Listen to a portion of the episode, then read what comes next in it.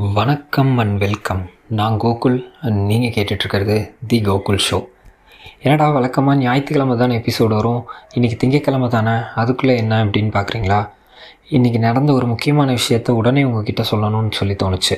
அது எதனால் உடனே சொல்லணும்னு தோணுச்சு அப்படிங்கிறக்கான ஒரு ரீசன் இருக்குது அதையும் உங்களுக்கு இந்த எபிசோடோட கடைசியில் சொல்கிறேன் ஒரு சில வருஷங்களுக்கு முன்னாடி ஒரு மொபைல் சர்வீஸ் சென்டரில் ஒர்க் பண்ணுறதுக்கான வாய்ப்பு கிடச்சிது.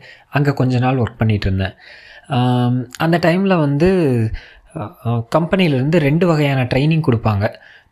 என்னென்னா ஒன்று ப்ராடக்ட் ட்ரைனிங் அது என்ன அப்படின்னா புதுசாக ஒரு ஃபோன் லான்ச் ஆக போகுது அப்படின்னா அந்த ஃபோனை எப்படி சர்வீஸ் பண்ணணும் அதில் என்னென்ன ஃபீச்சர்ஸ் இருக்குது என்னென்ன ஹார்ட்வேர்ஸ் இருக்குது இந்த மாதிரியான விஷயங்கள்லாம் அந்த ட்ரைனிங்கில் சொல்லி தருவாங்க. ரெண்டாவது ட்ரைனிங் என்னென்னு பார்த்தீங்கன்னா எம்பத்தி ட்ரைனிங் அப்படின்னு சொல்லி கொடுப்பாங்க. அதில் என்னென்னா கஸ்டமரை எப்படி ஹேண்டில் பண்ணணும் கஸ்டமர் கிட்ட எப்படி பேசணும் இந்த மாதிரி விஷயங்களெல்லாம் சொல்லி தருவாங்க. அந்த எம்பத்தி ட்ரைனிங்கை வந்து நான் ஒரு ரெண்டு டைம் அட்டன் பண்ணியிருக்கேன். அந்த ரெண்டு டைம்லேயும் அந்த ட்ரெயினர் வந்து வேறு வேறு சுச்சுவேஷன்ஸ் வேறு வேறு எக்ஸ்பீரியன்ஸை ஷேர் பண்ணியிருந்தாலும் அவர் காமனாக சொன்ன ஒரு விஷயம் த்ரீ கோல்டன் வேர்ட்ஸ் ஒன்று வந்து ப்ளீஸ் இன்னொன்று வந்து thanks and another one is sorry இந்த மூணு வேர்ட்ஸையும் நம்ம கரெக்டாக யூஸ் பண்ணாவே கஸ்டமர் வந்து டிஸ்சாட்டிஸ்ஃபைடாக போகிறத வந்து அவாய்ட் பண்ணிட முடியும் அப்படின்னு அவர் திரும்ப திரும்ப சொல்லுவார். அந்த ட்ரைனிங்கை முடித்து வந்ததுக்கப்புறம் பெருசாக அந்த விஷயம் எனக்கு ஞாபகத்தில் கூட இல்லை. அதுலேயும் இப்போ கொஞ்சம் வருஷம் ஆயிட்டதுனால சுத்தமாக ஞாபகமே இல்லை. ஆனால் லாஸ்ட் வீக் சண்டே லாஸ்ட் வீக்னா நேற்று சண்டேவா அதுக்கு முன்னாடி சண்டே அன்னைக்கு நாங்கள்லாம் மேட்ச் முடிச்சுட்டு கிளம்புனதுக்கப்புறமா காமனாக கிரிக்கெட் விளாடுறவங்க எல்லாரும் கிரிக்கெட்னு இல்லை எந்த ஒரு ஸ்போர்ட்டையுமே சீரியஸாக எடுத்து விளாடுற யாருமே ஃபாலோ பண்ணுற ஒரு முக்கியமான எத்திக் ஒன்று வந்துட்டு எங்கள் டீமில் விளாடுற ஒரு பிளேயர் வந்து பிரேக் பண்ணிட்டாரு. அன்ஃபார்ச்சுனேட்லி அது டீமில் இருக்க எல்லாருக்குமே தெரிஞ்சிருச்சு. ஸோ இந்த வாரம் மேட்ச் முடிஞ்சதுக்கப்புறம் அவரை சென்டரில் நிற்க வச்சு நாங்கள் ஒரு பன்னெண்டு பேர் ஏன்னா இந்த வாரம் பதிமூணு பேர் கிரவுண்டில் இருந்தோம். அதனால் வந்து அவரை சென்டரில் நிற்க வச்சு மீதி இருக்க பன்னெண்டு பேரும் அவரை சுற்றி நின்று எல்லோரும் டென்ஷனோட அவரை நீ எப்படி இப்படி பண்ணலாம்? அப்படின்னு சொல்லி எல்லோரும் கத்திக்கிட்டே இருக்கோம். பட் அவர் சிம்பிளாக வந்து என்ன சொல்லிட்டாருன்னா தெரியாமல் பண்ணிட்டேன். என்னை மன்னிச்சிருங்க. அப்படின்னு சொன்னோடனே நாங்கள் எல்லோரும் பேசிகிட்டு இருந்தவங்க எல்லோரும் ஸ்டாப் பண்ணிவிட்டு நாங்கள் எல்லாம் ஒருத்தர் ஒருத்தர் எங்கள் முகத்தை பார்த்துட்டே நாங்கள் நின்றுட்டுருக்கோம் என்னடா பண்ணுறது அப்படின்னு. அதில் ஒருத்தர் மட்டும் கேட்டார். ஏன்டா போன தடவை நான் ஒரு தப்பு பண்ணப்போ எல்லாரும் என்னை எத்தனை கேள்வி கேட்டீங்க? அப்படின்னு கேட்டார். அதுக்கு எங்கள் எல்லாருக்கிட்டே இருந்த ஒரே பதில் தான். சாரி சொல்லிட்டான். இனி இதுக்கப்புறம் மறுபடியும் என்ன பண்ண முடியும்? அப்புறம் இ- வந்து வேலை விஷயமாக ஒரு லாங் டிரைவ் போக வேண்டியது இருந்துச்சு. போயிட்டு திரும்ப ரிட்டன் வந்துட்டு இருக்கும்போது பைபாஸில் ஒரு ஏழு மணி இருக்கும். ஒரு லேடி வந்து அவங்க பையனை முன்னாடி அவங்க மடியில் உட்கார வச்சு அதாவது அவங்கள ஃபேஸ் பண்ண மாதிரி உட்கார வச்சு ஒரு பெல்ட்டு போட்டு அவங்க கட்டிட்டு டூ வீலர் ஓட்டிட்டு போயிட்டு இருந்தாங்க. ஓகே குழந்த தூங்குவாங்க போல் அப்படின்னு சொல்லி யோசிச்சா அப்படியே அவங்கள கிராஸ் பண்ணி வரும்போது பார்த்தா ஒரு நாலு அஞ்சு வயசு பையன் இருப்பான். பட் அவன் தூங்கலை. அவங்க அம்மா ஃபேஸை பார்த்தே அவன் நல்லா சிரித்து பேசிகிட்டே வந்துட்டு இருந்தான். ஸோ அந்த பையனோட ஃபேஸில் வந்து அவ்வளோ ஒரு சந்தோஷம். அந்த பையனுக்கு அது எவ்வளோ நாள் ஞாபகம் இருக்கும் அப்படின்னு எனக்கு தெரியல. ஆனால் எனக்கு என்னோடய லைஃப் டைமில் அந்த பையனோட முகத்தில் இருந்த சந்தோஷத்தை மறக்க முடியும் அப்படின்னு சொல்லி தோணலை. ஏன்னா எனக்கு என்னோடய சின்ன வயசுலேருந்து எங்கள் அம்மா கூட இருக்கிறக்கான டைம் அவ்வளோவா கிடைக்கல.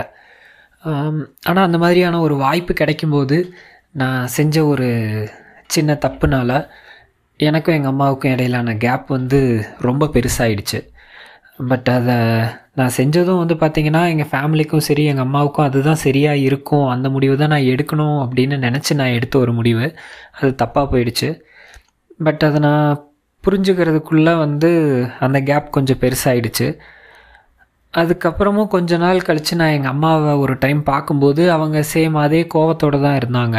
எனக்கும் என்னடா அம்மா இன்னும் நம்ம மேலே கோவமாக இருக்காங்களே அப்படிங்கிற வருத்தம் தான் இருந்ததே தவிர அவங்கக்கிட்ட சாரி கேட்கணும் அப்படின்னு சொல்லி தோணலை. அதுக்கப்புறம் நான் வந்துட்டேன்.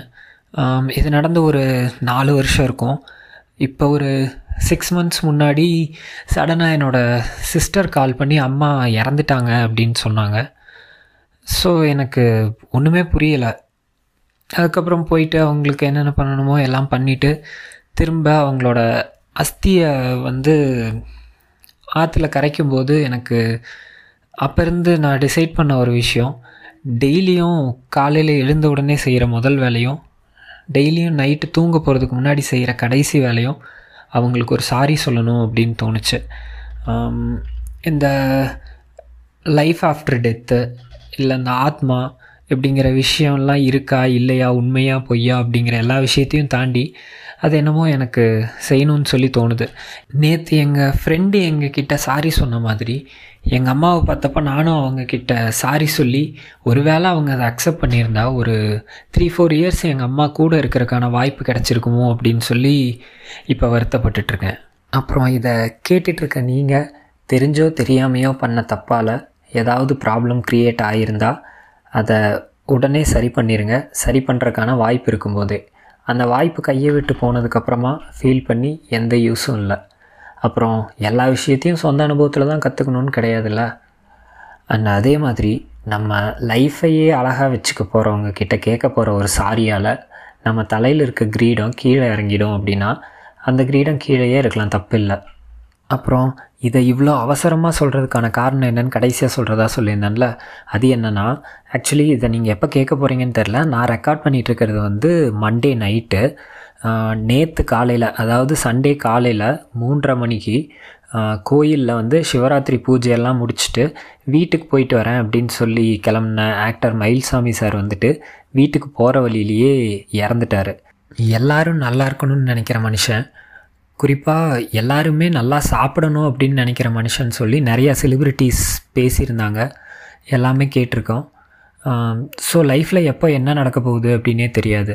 ஸோ இந்த விஷயத்த வந்து வர சண்டே வரைக்கும் தள்ளி போட்டோம் அப்படின்னா இடையில ஒரு அஞ்சு நாள் போயிடும். அந்த அஞ்சு நாளில் எத்தனையோ விஷயங்கள் நடந்துரும் அப்படிங்கிறதுனால தான் நம்ம எபிசோடை ரெகுலராக கேட்குற கொஞ்சம் பேராக இருந்தாலும் உங்கள் எல்லாருக்கிட்டேயும் இந்த விஷயத்தை உடனே சொல்லணும்னு தோணுச்சு. அதுக்காக தான் இந்த எபிசோட் ஓகேவா ஓகே காய்ஸ் பாய் நெக்ஸ்ட் எபிசோடில் பார்க்கலாம். மறந்துடாதீங்க. சாரி ஒரு கோல்டன் வேர்ட் அதை கரெக்டாக யூஸ் பண்ணுங்கள் பாய்